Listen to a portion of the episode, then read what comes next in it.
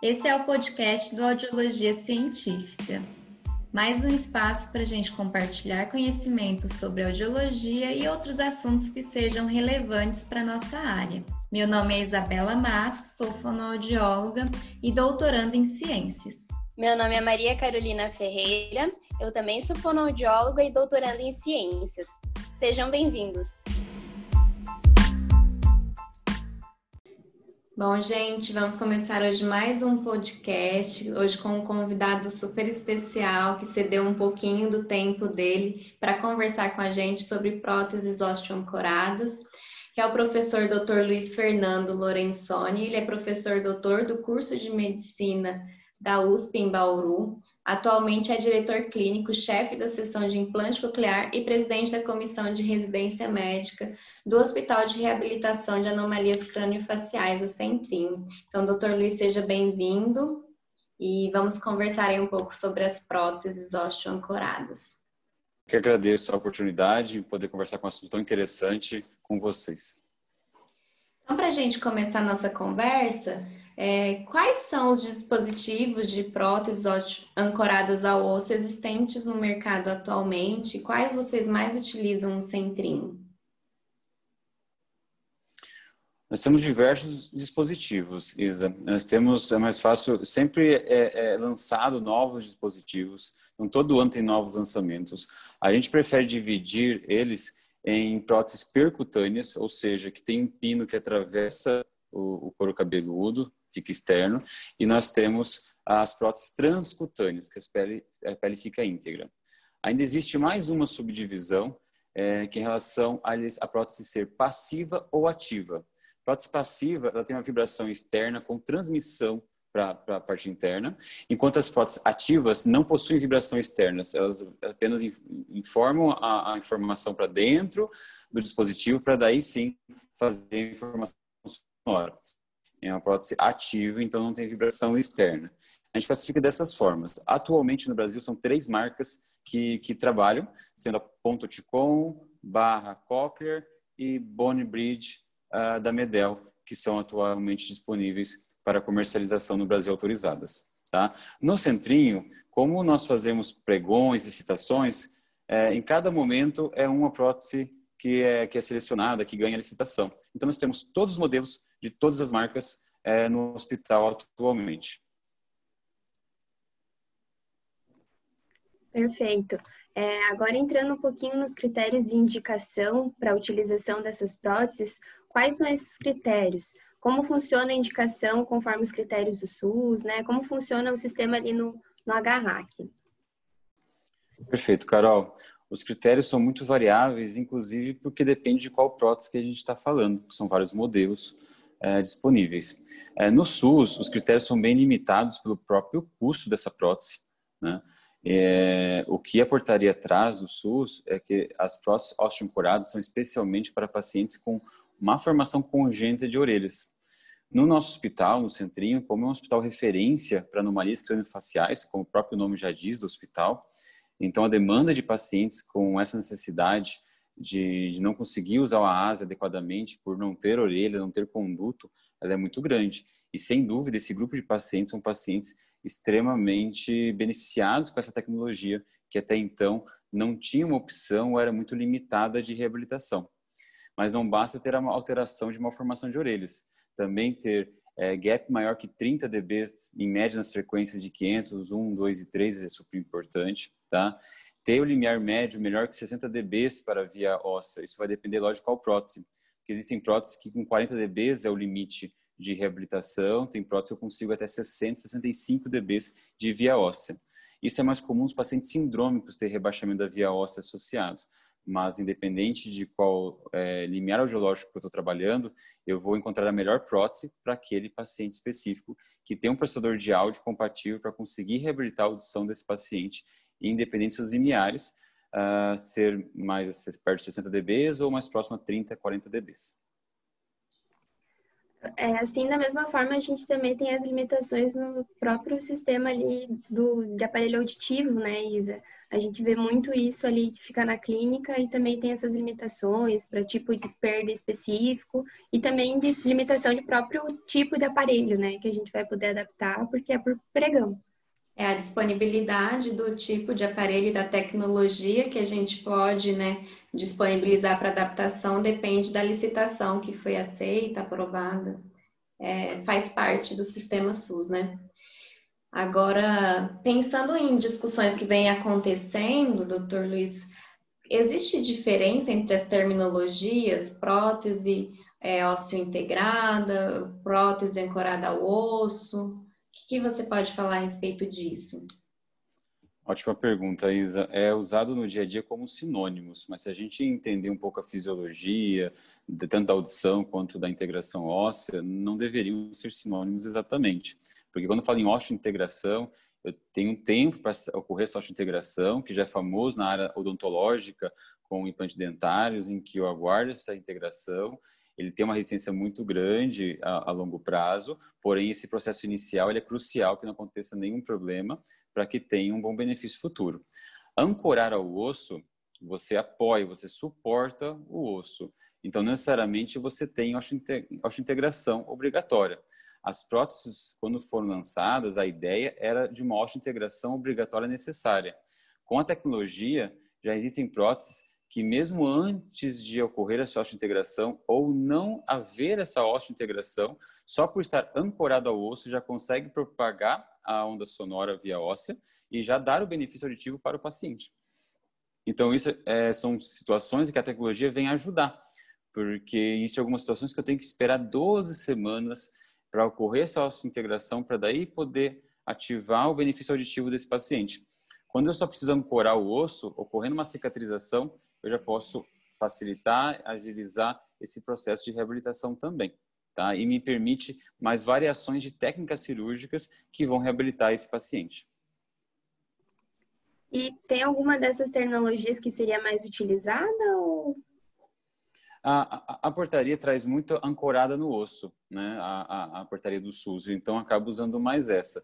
Mas ao mesmo tempo que em livros cirúrgicos ele ainda traz muito ósseo integrada. Então, na verdade, ainda não, não se, na tradução se ficou é, com duas versões que não são exatamente sinônimos, mas são utilizados na maior parte das vezes como sinônimos. Certo. É, agora um pouquinho em relação é, aos prós e contras, né, da prótese ancorada ao osso. É, quais são esses prós, quais são os contras? O que você observa nos seus pacientes? Perfeito. Tudo tem seu lado positivo e negativo. Né? É lógico que as próteses ancoradas, as integradas, elas vieram para facilitar a reabilitação auditiva. Elas vieram para ajudar, mas ela não é para todo mundo.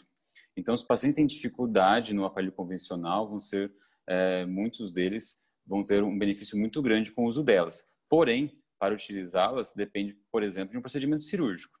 Então, já envolve uma cirurgia, que tem uma anestesia, que a maior parte das vezes é uma anestesia geral, que apesar de segura, se você vai para o hospital, você é submetido a um procedimento que tem problema de cicatrização às vezes, que pode sair alguma secreção, infecção pós-operatória. Se eu uso uma prótese percutânea, tem um pino em que esse pino pode secretar de vez em quando algum, algum conteúdo é, é, seroso ou até mesmo inflamatório, que pode gerar ter que passar remédio, pomada. Se eu uso transcutâneo, tenho um imã que acopla. Esse imã pode ficar muito forte ou muito fraco. Se for fraco, ele fica caindo. Se for forte, pode machucar a pele e, e gerar dor, inclusive. É, então, não é um procedimento que a gente faz para todo mundo. É quando realmente o aparelho convencional, que é a melhor opção na maioria das vezes, não dá a reabilitação necessária ou adequada para esse paciente. De positivo, sem dúvida, é, muitos pacientes consideram o fato de ser fora da orelha, porque essas próteses geralmente ficam na região temporal, temporo-parietal, em que não tem contato com a orelha. E muitos pacientes gostam dessa opção porque esconde mais fácil sobre o cabelo.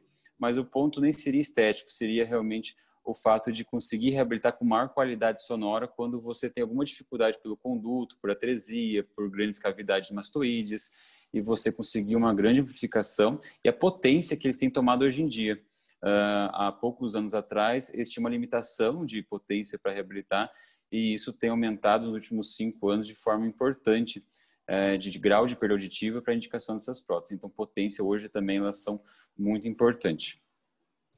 Ainda falando um pouco sobre é, esses prós e contras, né, doutor Luiz? Pensando no procedimento cirúrgico, a literatura científica da área sugere, né, que é uma cirurgia, um procedimento simples, né, e, e rápido, com incisão ali na região posterior da mastoide. O é, que, que você pode falar a respeito do procedimento cirúrgico, brevemente, e dos efeitos colaterais das próteses osteointegradas? Perfeito, Isa. Uh, entre as cirurgias que envolvem cabeça, pescoço, calota craniana, é uma cirurgia um pouco mais simples do que outras que a gente faz nessa região, como implante coclear e outros.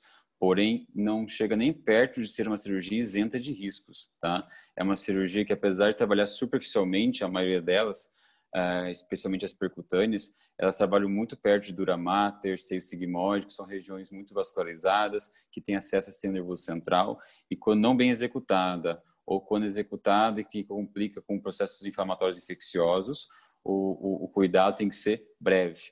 E nós que temos mais de 100, quase 200 pacientes implantados com esse tipo de prótese, uh, já temos um follow-up importante para poder falar que ela é segura, porém necessita de acompanhamento próximo e contínuo para que isso não gere maior problema. Lembrar que sempre quando a gente assiste um paciente, não importa se você é médico cirurgião, se você for fonoaudiólogo, você está ali para ajudar ele e não para gerar maior problema, porque ele está ali buscando uma solução para a audição dele e ele não quer ficar com infecção crônica no, atrás da orelha, no couro cabeludo, em outra região. Então é importante que você, uma boa indicação de uma prótese adequada para aquele seu paciente uh, é a melhor opção sempre a se tomar para que evite complicações. Ótimo. É, agora pensando um pouco no pós, né, a adaptação dessas próteses, qual o tempo de aclimatização desses pacientes? Tem um tempo de cicatrização? Como funciona esse processo? Carol, vai depender de qual prótese. A prótese mais rápida desse processo de cicatrização e preparação é de quatro semanas, né? e tem prótese até de 12 semanas, em que eu preciso da integração, cicatrização completa. É, esse período é um período muito realmente de acompanhamento, é o acompanhamento mais crítico da parte médica de complicações. Não é que é exclusivo desse período, porém é o período mais crítico que a gente tem que ficar mais próximo do paciente. Depois dessas quatro, 12 semanas, o paciente geralmente ocorre o processo de ativação, em que vocês fonoaudiólogas são fundamentais, e nesse processo ainda o paciente ele pode ter um processo lento também de, de, de, ativação e de acomodação com, essa, com esse benefício auditivo, não é imediato também muitas vezes. A grande vantagem que essa prótese tem em relação à parte auditiva é que muitas delas possuem um processo pré-operatório de testes, em que o paciente já tem acesso aos sons de forma muito semelhante que ele vai ter após a cirurgia, mas não que será idêntico. Então a gente usa aquilo como um, um, um orientador para o paciente, mas não que será idêntico. Felizmente, geralmente após a cirurgia e quando ocorre tudo bem com a cicatrização e passa esse período ideal para acompanhamento, o processo quando ativa a prótese, ele é melhor do que o teste realizado antes da cirurgia. Mas é, depende, claro, de cicatrização, de paciente para paciente, de caso a caso. É verdade. Cada paciente é único, né? Não tem como a gente Perfeito. Expandir aí para o geral. E agora pensando, né, depois que o paciente está bem adaptado, passou por esse período, como é o processo de reabilitação? Para a gente conversar um pouquinho, a reabilitação auditiva nesses pacientes. Vai ter muita variação, Isa, conforme a idade desse paciente e se ele é unilateral ou bilateral. É, isso é sempre importante. E a experiência prévia que ele teve. Nós temos casos que o paciente chega já usando um ASE, mas com pouco benefício. Temos casos de pacientes já adolescente que tem perda congênita que nunca usou nenhuma reabilitação auditiva. Então, cada caso vai demandar uma, uma importância maior, mas a reabilitação auditiva, o treinamento auditivo, sem dúvida, é para todos. O que vai de, é, variar de um paciente para outro é a relação à experiência prévia que ele tem, ao grau de limitação que ele tem auditiva, ou que ele tinha previamente, para a gente poder estabelecer, em parceria com a equipe de fono, qual a melhor experiência para aquele paciente. Se ele tem um atraso escolar, se ele precisa de uma conectividade complementar ao sistema, porque lembrar, não é operar e ligar e acabou. Né? A gente precisa ver toda a parte de conectividade em salas de aula, que pode ajudar esse paciente, especialmente as crianças e adolescentes. Isso facilita muito. E, o, e a próstata pode ser um, um caminho para facilitar isso um sistema FM, qualquer outro sistema de conectividade que possibilite que ele tenha maior acesso aos sons e também nas terapias. Então, as terapias complementares, que incluem, lógico, é mais intenso muitas vezes nas crianças, ela pode ser uma, duas vezes por semana, mas não é nem, tanto questão de hora, é questão de eficiência, porque uma criança perde a atenção muito rápido, muito fácil. Não adianta você falar, por, ah, eu faço terapia três horas toda segunda tarde. A gente sabe que muitas vezes isso não é o melhor caminho né, para uma criança, por exemplo. Uh, os adultos, os treinamentos auditivos, o processo de reabilitação, ele pode ser mais objetivo, um pouco mais simplificado, mas sempre dependendo muito da experiência prévia que ele teve e qual foi a etiologia. A gente fala muito em indicações baseado nos critérios audiológicos, mas lembrar dos critérios etiológicos. Ele tem uma SSD, ou seja, ele tem uma single side deafness que ele escuta de um lado só e do outro não, e ele quer usar agora para localização. Ele não basta só ligar, ele precisa fazer treinamento de localização em cabine e complementar para que ele consiga isso assimilar de forma mais fácil. É lógico que o meio que ele convive vai ajudar ele também, mas você ter esse treinamento, esse processo de reabilitação é muito importante. E eu tenho pacientes adultos que com quatro, seis meses ficam ótimos e a fonoaudióloga dá alta, a gente só acompanha a parte cirúrgica uma vez por ano, semestralmente, e fica super bem.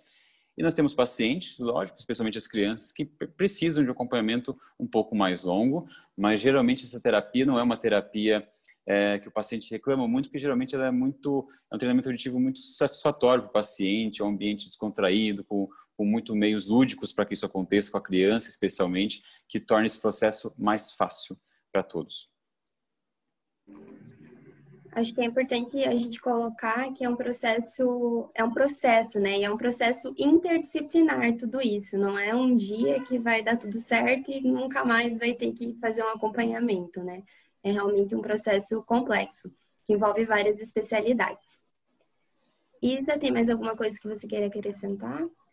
Ah, e só para a gente finalizar, queria é, saber se a gente pode comentar um pouquinho sobre a sua tese, né, que foi sobre próteses é, implantáveis em orelha média e em casos de atresia oral congênita e alguns resultados aí audiológicos. O que, que você pode falar rapidamente para contribuir aí para a gente fechar nosso quadro de hoje? Excelente. Existe, entre as opções que a gente está conversando, existe uma prótese mais específica, que cirurgicamente é mais desafiadora, que são as próteses de orelha média, em que você vai ancorar a prótese mais próximo da orelha interna.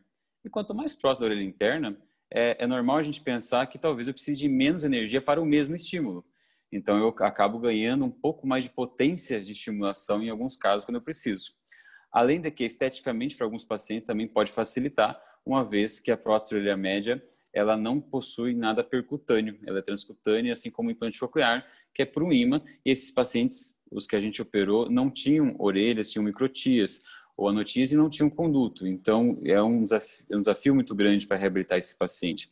E se questionava se essa cirurgia era segura em pacientes com malformação, porque lá dentro é tudo alterado também, não é só a parte externa que é alterado, porque a origem embriológica, primeiro e segundo arco, são, é, são semelhantes, então você também acarreta num mau desenvolvimento é, de orelha média e interna.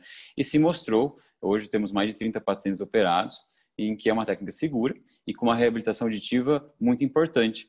Mas o que a gente mediu que foi muito interessante não foi só no silêncio, porque o silêncio quase não existe. Né?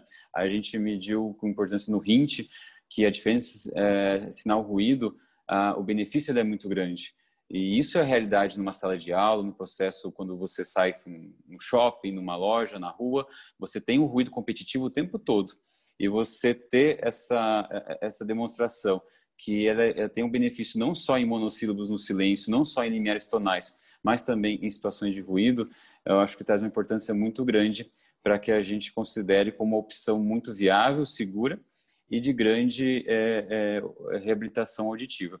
Lembrar que todo esse processo que a gente fala da, da, parte cirúrgica, da parte audiológica, ela nunca é limitado, muitas vezes, como a, a Carol falou, ao médico e à fono. Isso, isso extrapola nesse projeto mesmo. Teve importante participação da psicologia, porque esses pacientes precisam ser é, é, avaliados com relação à expectativa e realidade também, é claro, mas também do serviço social porque as condições sociais dos pacientes influenciam diretamente. A gente precisa do apoio do Sistema Único de Saúde para que nos ajude, por exemplo, com pilhas, que pode ser uma coisa que você não pensa na hora de indicar, mas as pilhas têm um custo. E será que esse paciente vai conseguir? Ah, não, mas o SUS vai fornecer? O SUS fornece de verdade mesmo? Então, tudo isso nós temos que estar cercado antes de indicar todo esse processo, porque é um, um programa multidisciplinar que envolve várias áreas, muitas vezes o pediatra, o neuropediatra, lembrar que muitos pacientes nossos têm outras é, deficiências e, e, nesses casos eu preciso de acompanhamento com o pediatra próximo, porque é comum ter uma perda auditiva com outras deficiências que necessitam de acompanhamento muito próximo também podem influenciar no resultado, claro, auditivo também. É, essa questão sempre da abordagem centrada no paciente, né? Você entender que o paciente tem outras necessidades, né? E por isso a importância de outros profissionais acompanhando. Excelente. Para mim, se encerraram as questões. Queria agradecer, doutor Luiz, de novo pela sua presença, por ter disponibilizado. A gente sabe o quanto é corrida a sua agenda e ter essa brechinha aí para encaixar a audiologia científica foi muito bom. Muito obrigada. Obrigada, doutor. A gente agradece muito aceita o convite. Eu agradeço a participação e parabenizo vocês, Carol e Isa, pelo projeto, que é super importante para ajudar tanto os profissionais quanto pacientes, sempre pensando na parte audiológica, que é muito importante para a nossa comunidade, que teve destaque agora na pandemia, porque a gente viu como se comunicar, tem várias formas, nós, nós precisamos se adaptar o tempo todo, e isso é super importante, o projeto de vocês. Parabéns por isso. Obrigada e até a próxima. Obrigado.